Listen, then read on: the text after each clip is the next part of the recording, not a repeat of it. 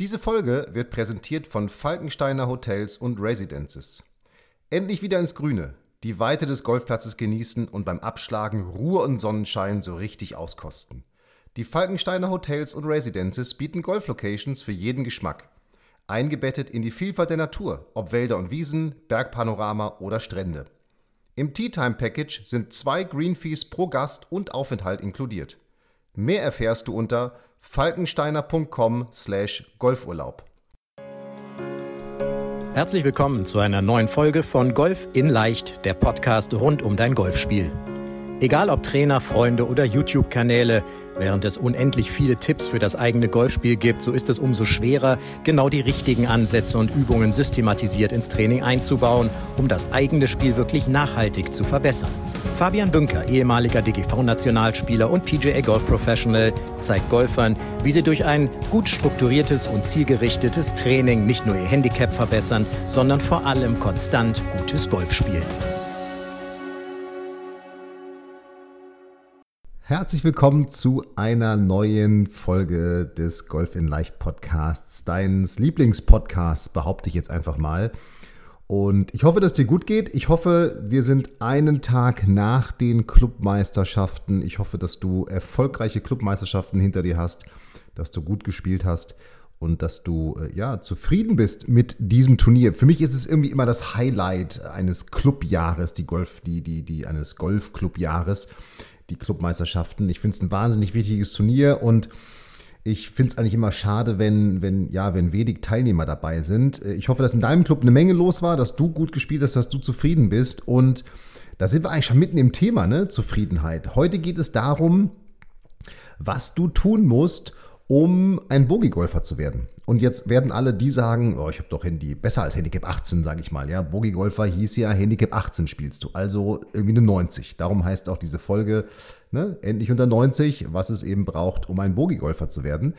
Und jetzt werden sicherlich alle die sagen, die besser als Handicap 18 spielen, Fabian, ich muss doch nicht wissen, was ich brauche, um schlechter zu werden, um Bogie-Golfer zu werden. Aber da kann ich dich jetzt schon beruhigen. Hör einfach zu, ich bin mir ganz sicher, dass du auch aus dieser Folge wieder das eine oder andere mitnimmst, auch für dein Spiel, selbst wenn du besser sein solltest als Handicap 18, denn ja, das, was für Handicap 18 gilt oder um dahin zu kommen, gilt natürlich dann in vielleicht ähnlicher Form, aber natürlich in ein bisschen abgewandelter Form auch für bessere Handicaps. Aber lass uns einmal durchgehen, was braucht es denn, um ein Bogie-Golfer zu werden, um diese Konstanz, und das ist ja das, was sich ganz viele wünschen, was ich in den Analysegesprächen immer wieder höre, ich möchte die Konstanz haben. Und ich möchte ein Bogie-Golfer werden und ich will keine Aussetzer mehr haben. Und da kann ich natürlich schon mal vorwegnehmen, hey, es wird immer, wie soll ich sagen, in irgendeiner Art und Weise Aussetzer geben. Das ist doch ganz klar. Die hat jeder auf jedem Niveau. Ich habe letztens aus meinem Coaching, hat mich jemand angeschrieben und gesagt, ey Fabian, hilf mir mal ganz kurz, ich habe eine 8 übergespielt mit einer 12 an einem Par 5. Ja, der hat irgendwie 3 Bälle in Folge, das Linkshänder, links ins Aus reingepusht, und bis er dann den 4. Ball vom Fairway nach einem guten Drive endlich wieder auf die Bahn gekriegt hat. Also es wird immer Aussetzer geben, aber das Entscheidende ist dieses Thema Konstanz. Und Konstanz kann tatsächlich jeder schaffen, denn Konstanz heißt ja einfach nur, dass du keine großen Ausreißer im Gesamtscore nach oben hast, sondern fast immer um dein Handicap herumspielst und natürlich nach unten, also ich sag mal, besser sind die Grenzen gesetzt, ja, aber die Ausreißer ins Negative, ins Schlechte hinein, dass die einfach viel kleiner werden und sich, wenn du nicht gut spielst, dein Score um dein Handicap herum bewegst. Das ist für mich Konstanz, das ist das Entscheidende, und darum geht's jetzt, ne? Also, was brauchst du, um ein Bogie-Golfer zu werden? Zuerst einmal sind von 5 Bereichen, die grundsätzlich vor allem dann auch für bessere Spieler wichtig sind, sind 3 Bereiche jetzt in diesem Handicap-Bereich von extremer oder von ganz wichtiger Bedeutung. Also 5 gibt es insgesamt. Das ist natürlich einmal das Thema Golftraining, mentale Stärke, Course-Management, Fitness und Equipment. Das sind so die fünf Eckpfeiler grundsätzlich mal, um konstant zu spielen. Und das Entscheidende ist, Es müssen alle von diesen, ich sag mal, das schwächste Glied in der Kette, das bestimmt sozusagen deine Spielstärke. Also es gibt ja immer das schöne Beispiel, das höre ich auch mal wieder, hey, die Leute sagen mir, ich habe so einen tollen Schwung. Also das sieht nach viel mehr aus, als ich eigentlich vom Handicap her spiele. Viel besser sieht das aus. Dann muss ich sagen, naja, okay, das mag zwar aussehen, dass da vielleicht deine Golftechnik schon so gut ist, aber dann sind andere Bereiche nicht so gut. Ja, also bestes Beispiel, dein kurzes Spiel in der Golftechnik, es kann so gut sein, wie es will. Wenn du deine Drives nicht auf die Bahn bringst, dann bringt dir, ich sag mal, ein kurzes Spiel von einem Tourpro nichts, weil dann wirst du nie bis zum Tourpro kommen, ja, oder bis zum kurzen Spiel, weil du eben vom Drive überhaupt nicht ins Spiel kommst. So, aber jetzt zurück zum Bogiegolfer. Also, von diesen 5 Bereichen, die ich genannt habe, sind 3 extrem wichtig für Bogiegolfer. Einmal das Thema Golftraining, die mentale Stärke und das Thema Course-Management. Natürlich ist auch eine gewisse Grundfitness wichtig, das ist mir ganz klar. Aber Fitness wird erst wirklich in den späteren Handicap-Klassen von viel größerer Bedeutung. Und auch natürlich Equipment. Klar, man sollte jetzt nicht mit Schlägern von 1970 durch die Gegend laufen heutzutage und die Schläger sollten einigermaßen zu einem passen, aber das sind jetzt 2 Bereiche, die noch nicht so entscheidend sind. Wichtig ist jetzt hier Golf, also sprich Golftraining, und da brauchen wir so eine Aufteilung, 70% langes Spiel, 30% kurzes Spiel. Wie du es genau machen kannst, kommen wir gleich drauf. Thema mentale Stärke und eben Course-Management. So, ne? Das sind so die 3 Eckpfeiler, ich nenne es immer Eckpfeiler, um konstant zu spielen und um in Richtung Bogiegolfer zu kommen. So, natürlich liegt jetzt der individuelle Schwerpunkt bei dir vielleicht als Zuhörerin, als Zuhörer auf dem Thema kurzes Spiel. Das kann sein, dass du das dann insgesamt prozentual etwas höher bewerten solltest, weil dein langes Spiel vielleicht ganz gut ist. Aber erstmal grundsätzlich sind das die 3 Eckpfeiler und im Bereich Golftraining solltest du es dann erstmal grundsätzlich so aufteilen, 70% langes, 30% kurzes Spiel. Ja, so erstmal ganz grundsätzlich. So. Aber wie könnte das jetzt aussehen? Also wie könnte jetzt so ein Trainingsplan oder auch eine Trainingseinheit im Bereich Golf aussehen? Welche Bereiche sind dann im Thema mentale Stärke und Course-Management wichtig? So, lass uns da mal durchgehen. Also, und wir planen mal so eine fiktive Einheit, Trainingseinheit für 60 Minuten, also so eine Stunde. Das ist ja auch immer wieder so eine Zeiteinheit, die ich immer wieder höre, und ich glaube, jeder, der dann auf eine Runde geht, der spielt sich so circa 60 Minuten ein. Zumindest ist das, was ich immer wieder mitkriege, auch in den Analysegesprächen, die ich führe, immer wieder höre. Also da glaube ich, dass 60 Minuten ist so ein Zeitraum, den kann jeder investieren. Natürlich kannst du diese 60 Minuten auch ausweiten mit dem, wie ich es gleich vorstelle. Du kannst sie natürlich auch ein bisschen verkürzen. Ja? Das Entscheidende ist, dass du, ich sag mal, dich in dieser Trainingseinheit eben fokussierst auf die wirklich wichtigen Punkte in diesem Spielbereich. So. Und da ist mir ganz wichtig, dass wenn du anfängst zu trainieren, wärm dich bitte einmal körperlich auf. Da reicht es jetzt schon, wenn du dich einfach so ein paar Minuten körperlich aufwärmst. Ich weiß nicht, auf der Stelle laufen, dehnen, Seilspringen, irgendwas ganz simpel.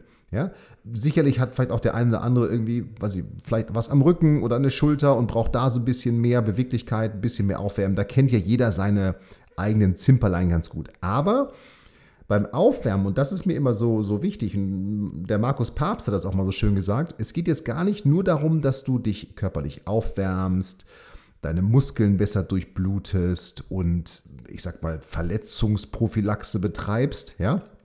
Die haben wir jetzt ja, natürlich kannst du dich verletzen beim Golfspielen, das ist mir klar, aber wir haben jetzt ja selten irgendwelche Gegner, die uns umchecken, wie im Fußball. Ja, also insofern ist das Aufwärmen grundsätzlich schon mal wichtig für den Körper, aber es geht auch darum, dass du mental dir sagst, so, jetzt ist Aufwärmen, jetzt ist Training, Alltag abschalten, jetzt ist voller Fokus.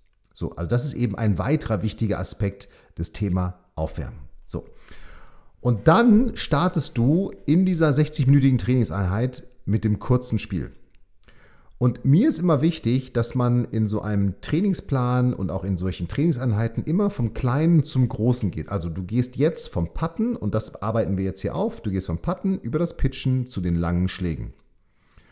Und du trainierst dann erstmal für 20 Minuten das kurze Spiel. Erinnere dich nochmal, Golftraining, wir sind im Bereich Golftraining, Aufteilung 70% langes Spiel, 30% kurzes Spiel. So, jetzt bin ich nochmal, jetzt können Leute sagen, 30% sind nicht 20 Minuten, es geht mir einfach mal um eine grundsätzliche Aufteilung. So, also 20 Minuten das kurze Spiel. Und das teilst du wiederum in 2 Blöcke à 10 Minuten auf. Und wie ich schon gesagt habe, du startest mit dem Putten. Und jetzt startest du mit einer 10-minütigen Putt-Session. Und dabei konzentrierst du dich auf lange Putts aus 15 Metern. Denn das ist ungefähr die Puttlänge, die du hast, wenn du einen Grün in der Spielstärke, wenn du einen Grün in Regulation triffst. Übrigens wird die Puttdistanz des ersten Putts nach Grün in Regulation wird nicht unbedingt besser, je besser das Handicap ist. Ich glaube, auf der PGA Tour liegt dieser erste Putt sozusagen, der liegt bei 9 oder 10 Metern. Finde ich extrem lang. Habe ich letztens in einer PGA-Übertragung gehört auf Sky. Fand ich extrem lang, dachte ich, wäre besser.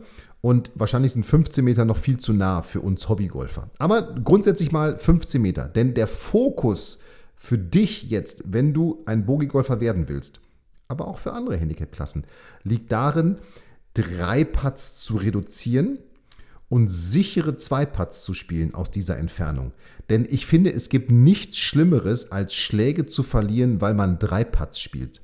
Putten kann jeder lernen. Putten ist so simpel. Und wenn du diese Übung jetzt durchführst, regelmäßig, wirst du merken, dass die langen Putts besser werden. Und die ist wirklich so simpel. Du nimmst dir 6 Tees, steckst dir einen Kreis um die Fahne. Dieser Kreis hat so einen Radius von ungefähr 1,5 Metern. Also ich sag mal, du machst anderthalb ein bisschen normal oder größere Schritte. Steckst du einen Kreis ums Loch und jetzt puttest du aufs 15 Metern auf dieses Loch.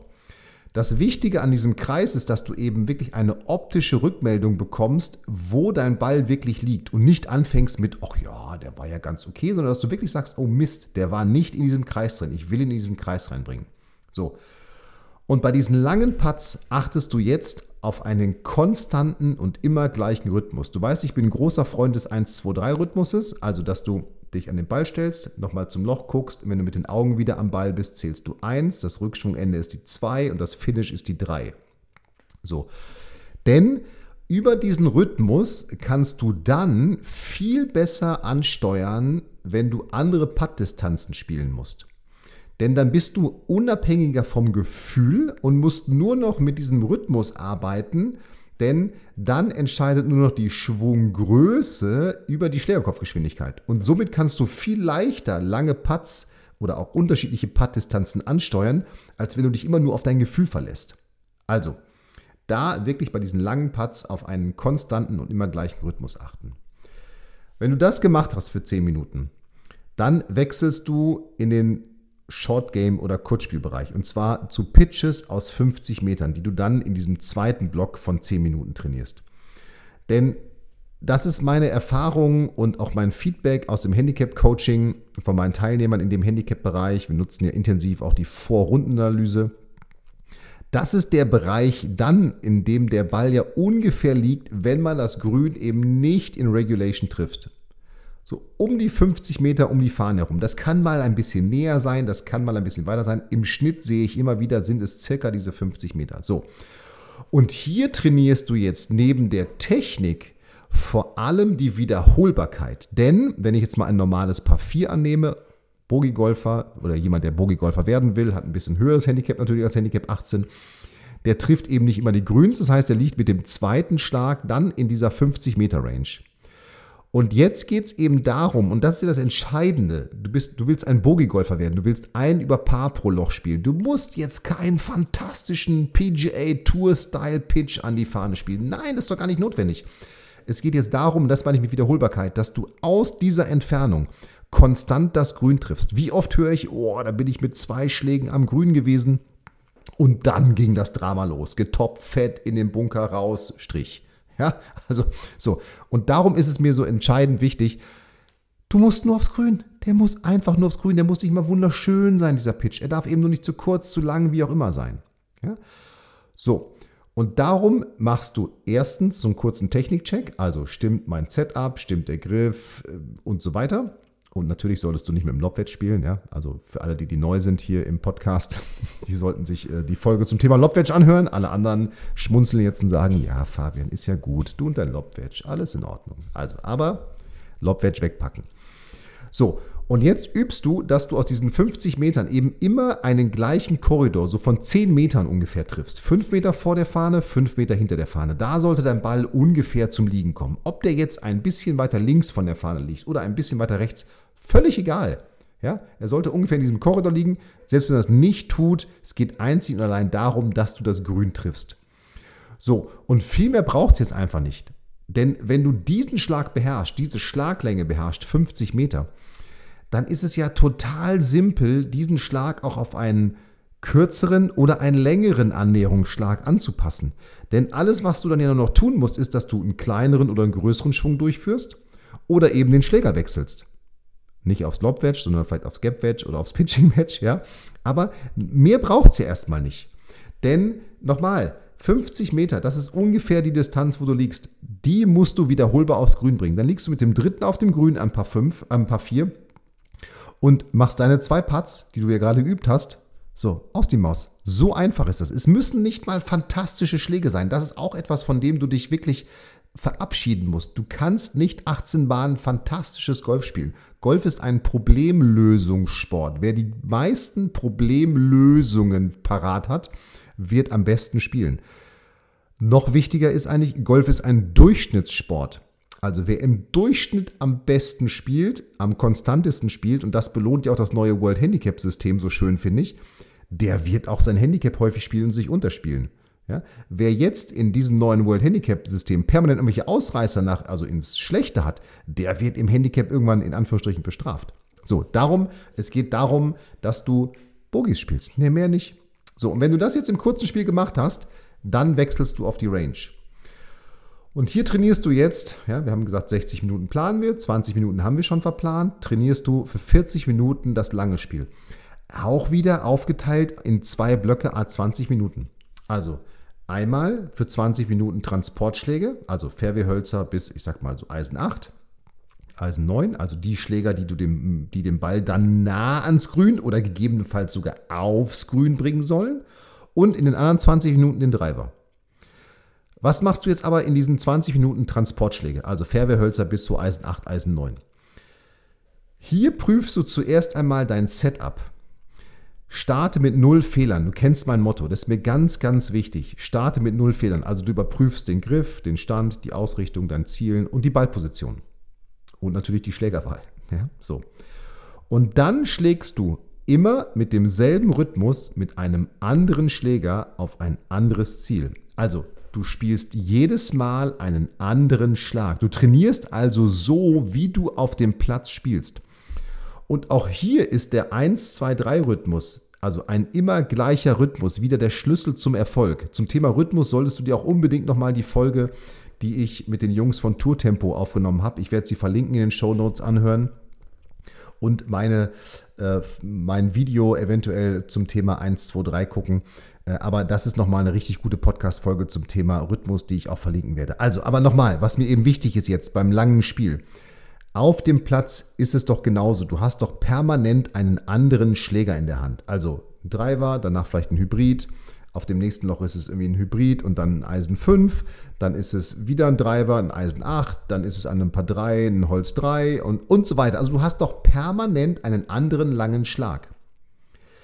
Und darum ist es so wichtig im langen Spiel, dass du dort auch eben permanent auf ein anderes Ziel spielst, mit einem anderen Schläger eine andere Schlagdistanz versuchst zu überwinden. Und das solltest du auf der Driving Range auch trainieren. Natürlich kannst du auch Anteile von, ich schlage mal 50 Mal mein Eisen 7, um meine Technik zu trainieren, aber das wird dich nicht weiterbringen.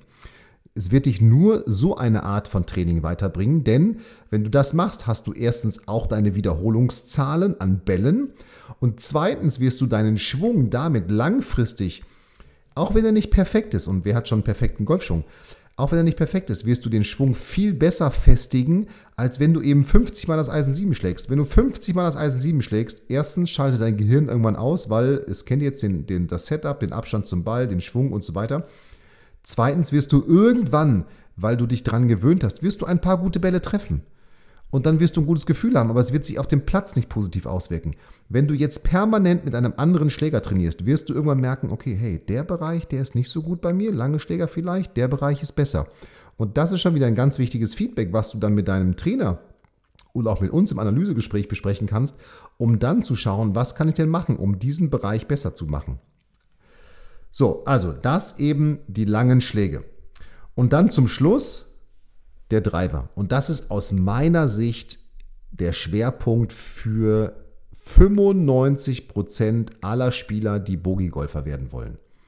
Und auch drunter ist es, in besseren Handicap-Klassen, ist es ein ganz, ganz wichtiger Schwerpunkt. Denn nochmal, ich habe es am Anfang so ein bisschen scherzhaft gesagt, du kannst das beste kurze Spiel der Welt haben, wenn deine Drives die absolute Katastrophe sind, bringt dir das kurze Spiel nichts auf Weltniveau, weil du kommst da gar nicht hin. Ja?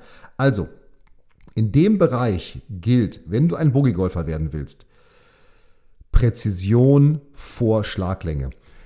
Und ich bin ein großer Freund von Super-Speed-Sticks und mehr Schlaglänge, aber in dem Bereich ist die Technik meistens noch gar nicht so gefestigt, dass dir diese paar Meter mehr vermeintlich etwas bringen. Sie werden im ersten Schritt erstmal nur zu mehr Streuung führen. Trotzdem ist so ein Speedstick, ein Geschwindigkeitstraining immer etwas, was parallel laufen kann. Aber im ersten Schritt jetzt mal, um eine gewisse Sicherheit zu bekommen, auch beim Driver, Präzision vor Schlaglänge.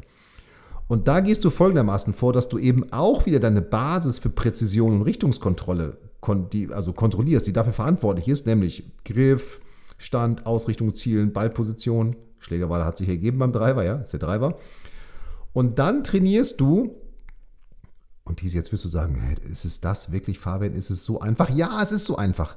Dann trainierst du, dass du einen Korridor auf der Driving Range von 30 Metern Breite triffst.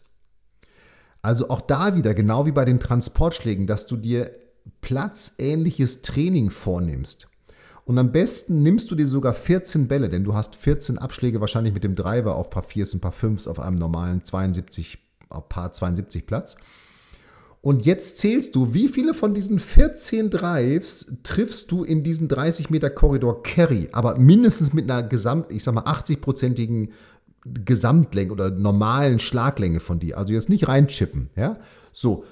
Und jetzt sage ich mal eine Zahl von diesen 14. Solltest du, wenn du deine volle Routine durchziehst, das darf ein bisschen dauern, das darf ruhig mal 10 Minuten dauern, diese 14 Schläge, solltest du mindestens 10 Stück Carry in diesen Korridor reinbringen. Ist es drunter, melde dich bitte unbedingt zum Analysegespräch, da müssen wir über deinen Driven reden. Ist es drüber, alles okay. Warum sage ich so eine hohe Zahl? Ich sage mal, Durchschnitts-Fairway-Trefferzahl sind ungefähr 8, 9. Wenn du im Training nicht besser bist als auf dem Platz, wie willst du auf dem Platz besser sein als im Training? Das geht ja gar nicht. Also darum wirklich 30 Meter Korridor, nimm dir 14 Bälle, führe jedes Mal deine volle Routine durch. Richtig geil wäre das Training sogar, wenn du nach diesem Drive irgendwie immer mal eine kurze Pause machst oder sogar mal einen anderen Schlag machst, um noch platzähnlicher zu trainieren. Und dass du jetzt wirklich mal zählst, wie viele von diesen 14 treffe ich Carry mit einer, ich sag mal, 80-prozentigen normalen individuellen Schlaglänge in diesen 30 Meter Korridor. Du wirst merken, es ist ein anderes Training, als wenn du einfach nur den Driver schlägst. Glaub's mir einfach. So, und das wäre erstmal, ich sag mal, der Eckpfeiler Golftraining, den du für dich durchführen solltest. Und jetzt kommen wir zu meinen zwei Lieblings-Eckpfeilern, nämlich Mentaltraining und Kursmanagement. So, und Mentaltraining, ich gehe jetzt einfach mal davon aus, dass du nicht wie der kleine Fabian früher, wie so ein Rumpelstilzchen, wenn es nicht läuft, über den Platz läufst und fluchst und schimpfst, sondern dass du mittlerweile gelernt hast, auch über diesen Podcast, dass du einigermaßen entspannt bleiben solltest auf dem Golfplatz. Ja? Denn wenn du dich jetzt aufregst auf Bahn 3, dann hat es auch hormonelle Folgen. Dein Adrenalin geht hoch, dein Puls geht hoch und das dauert erstmal 1, 2, 3 Bahnen, bis man sich wieder beruhigt hat. Und darum versaut man dann häufig auch genau diese 2, 3 oder 4 Bahnen, wenn man sich unter Stress ist oder begibt, also wenn man sich aufregt, wenn man flucht, wenn man schimpft, wenn man ja auch negativ mit sich redet, weil das System, Körper, muss sich erstmal wieder einregulieren. So ist es eben, das ist ganz normal. Und darum ist es eben auf dem Platz so extrem wichtig, dass du mental stark bist und dass du eben auch vor allem nach schlechten Schlägen die Nerven im Griff behältst, damit es eben nicht diesen Negativkreislauf gibt, ja, der dann, ich sag mal, von einem schlechten Schlag zum zweiten schlechten Schlag, zum schlechten Loch, zu noch einem schlechten Loch und am Ende zu einer völlig verkorksten Runde führt. Und auch da solltest du dir nochmal die Folge zum Thema Jojo-Effekt anhören. dass du eben nicht anfängst, nach einem schlechten Schlag dann an deiner Technik rumzufummeln und so, bringt gar nichts, bringt wirklich überhaupt nichts. Denn es führt nur dazu, dass du noch mehr verunsichert wirst und dass du eben noch mehr schlechte Schläge produzierst. So. Und darum ist es eben so wichtig, dass du eine gute Pre-Shot-Routine entwickelst, ja, die dich immer wieder auf den neuen Schlag fokussiert. Völlig egal, wie die letzten Schläge gewesen sind. Denn deine Routine, die Routine ist dann letztendlich die Basis, um erstens alles Gute und Schlechte auf dem Platz auszublenden und vor allem um im Laufe der Runde Konzentrationsschwächen, Nervosität, Selbstzweifel abzustellen. Und dabei geht es jetzt ja gar nicht immer nur darum, dass das negative Punkte sein müssen, dass man nervös ist, weil man oder sauer, weil man schlecht spielt. Nein, Selbstzweifel oder Konzentrationsschwächen oder Nervosität können ja auch auftreten, wenn man besonders gut liegt. Und auch dann braucht man eine Routine, denn eine Routine ist eben etwas, was man immer macht vor einem Schlag. So wie das Wort Routine eben, ich weiß jetzt nicht, wo es her abgeleitet wird, wahrscheinlich aus dem Lateinischen. Wer es weiß, schreibt es mir bitte mal, beziehungsweise ich google es gleich bei Wikipedia. Aber es geht eben darum, dass du mit einer guten Pre-Shot-Routine, die es dir ermöglicht, dich immer wieder auf diesen neuen Schlag zu fokussieren, wirklich genau all diese negativen Gedanken stoppen kannst.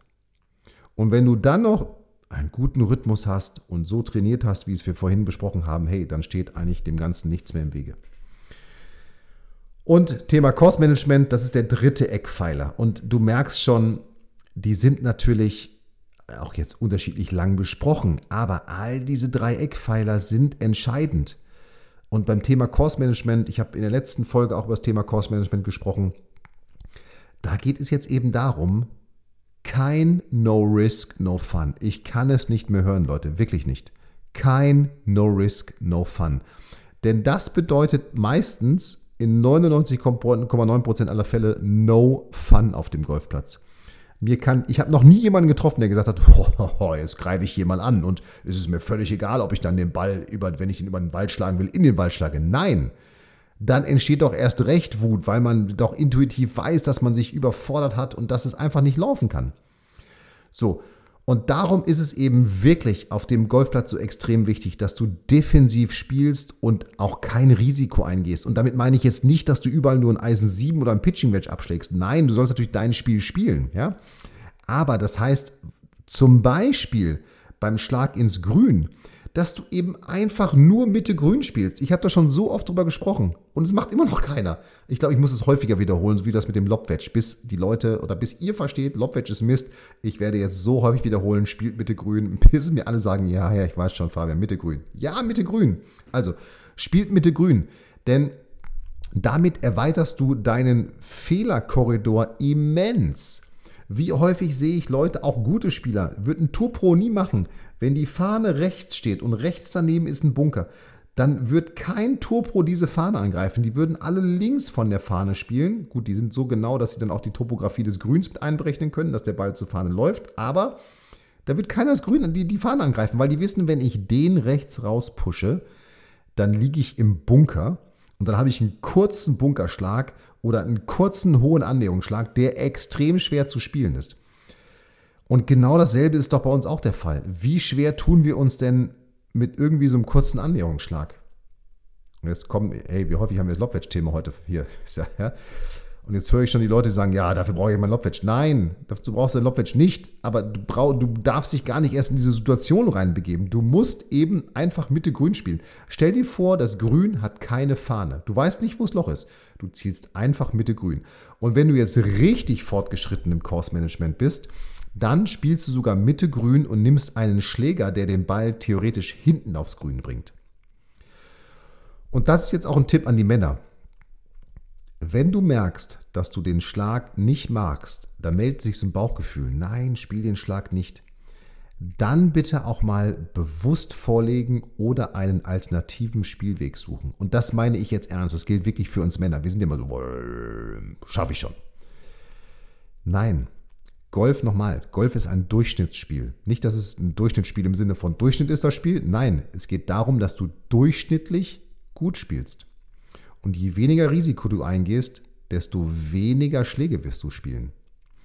Und wenn du den Ball mal vorlegst, dann magst du vielleicht in der Situation vermeintlich einen Schlag verlieren, aber du sorgst eben nicht dafür, dass du irgendwie in Trouble kommst und dass dann all diese Prozesse, Aufregung, Ärger, Frust, weitere schlechte Schläge, vielleicht ein schlechter kurzer Schlag, 2 oder 3, wie auch immer, dass das erst gar nicht auftritt, sondern du legst vor, du spielst den nächsten aufs Grün, machst deine 2 Putts, hast vielleicht einen Doppelbogie gespielt, hast trotzdem eventuell mit einem langen Putt die Chance auf ein Par, hey, oder auf einen Bogie, aber du merkst doch schon, deine Emotionen sind total ruhig geblieben. Und darum ist dieses Thema Course-Management so entscheidend. So, und das sind die 3 wichtigen Eckpfeiler, um ein Bogie-Golfer zu werden. Diese 3 Eckpfeiler musst du, um ein Bogie-Golfer zu werden, alle voll ausfüllen. Nochmal, das schwächste Glied in der Kette bestimmt dein Spielniveau. Wenn du im Golftraining super bist und im Course-Management bist du super, du bist immer nur 0 in mentaler Stärke, weil du nervös wirst, weil du dich nach jedem nicht perfekten Schlag aufregst, weil dich alles permanent stört, was um dich drumherum ist, dann wirst du dein Potenzial nicht abrufen. Genauso umgekehrt. Du bist eine Bombe im Course-Management und du bist der mental stärkste Spieler, aber in deinem Golftraining oder auch in deiner Golftechnik ist irgendwas nicht richtig. Auch dann wirst du Probleme haben. Das ist doch ganz klar. Und darum ist es so wichtig, dass du in all diesen 3 Säulen, in all diesen 3 Bereichen trainierst, dich um alle diese 3 Bereiche kümmerst.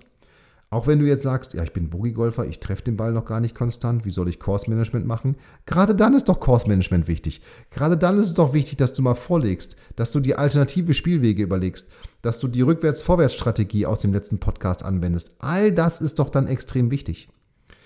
So, und nochmal, ich glaube auch bessere Handicaps haben bestimmt hier was gelernt, denn es geht darum natürlich, und da werden wir in den nächsten Folgen auch oder in einer der nächsten Folgen drüber sprechen, was man tun muss, um ein Single-Handicapper zu werden oder um ein Stretch-Golfer zu werden, also Handicap 0 und besser zu spielen. Da sind natürlich genau die, ich habe sie ja schon genannt, Golftraining, mentale Stärke, Course-Management, Fitness und Equipment. Das sind dann die 5 Bereiche, die voll ausgefüllt werden müssen. Jetzt für dich, wenn du ein Bogie-Golfer werden willst, wenn du also um die 90 herum spielen willst, dann sind das Thema Golftraining, das Thema mentale Stärke und das Thema Course-Management deine wichtigen Säulen und deine wichtigen Bereiche. So, und jetzt, wow, doch eine halbe Stunde geworden. Ich hatte mir 20 Minuten vorgenommen. Ich hoffe, du hast bis zum Ende zugehört. Vielen Dank. Ich hoffe, du hast eine Menge mitgenommen wieder. Ich freue mich jetzt schon auf den nächsten Podcast. Vielen Dank auch nochmal für die vielen E-Mails, die wir bekommen haben zu den letzten Podcasts.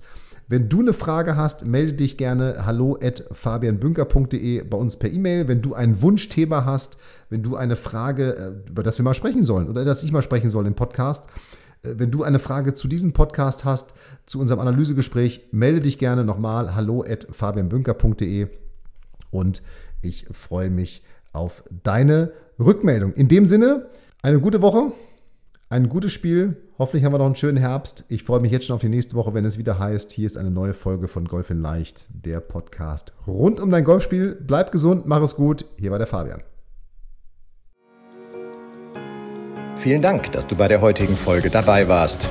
Wenn du direkt von Fabian und seinem Team gecoacht werden willst, dann gehe jetzt auf www.fabianbünker.de/Termin und bewirb dich für ein kostenloses Analysegespräch. In diesem einstündigen Gespräch wird dein Golfspiel ganzheitlich analysiert und dir basierend darauf ein Trainingsplan an die Hand gegeben, mit dem auch du besser und konstanter Golf spielen kannst. Denn konstantes Golf entsteht nicht durch planloses Training.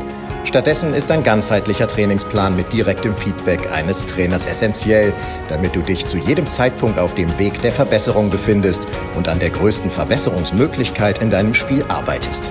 Falls das für dich interessant ist, dann geh auf www.fabianbünker.de/Termin und bewirb dich für ein kostenloses Analysegespräch.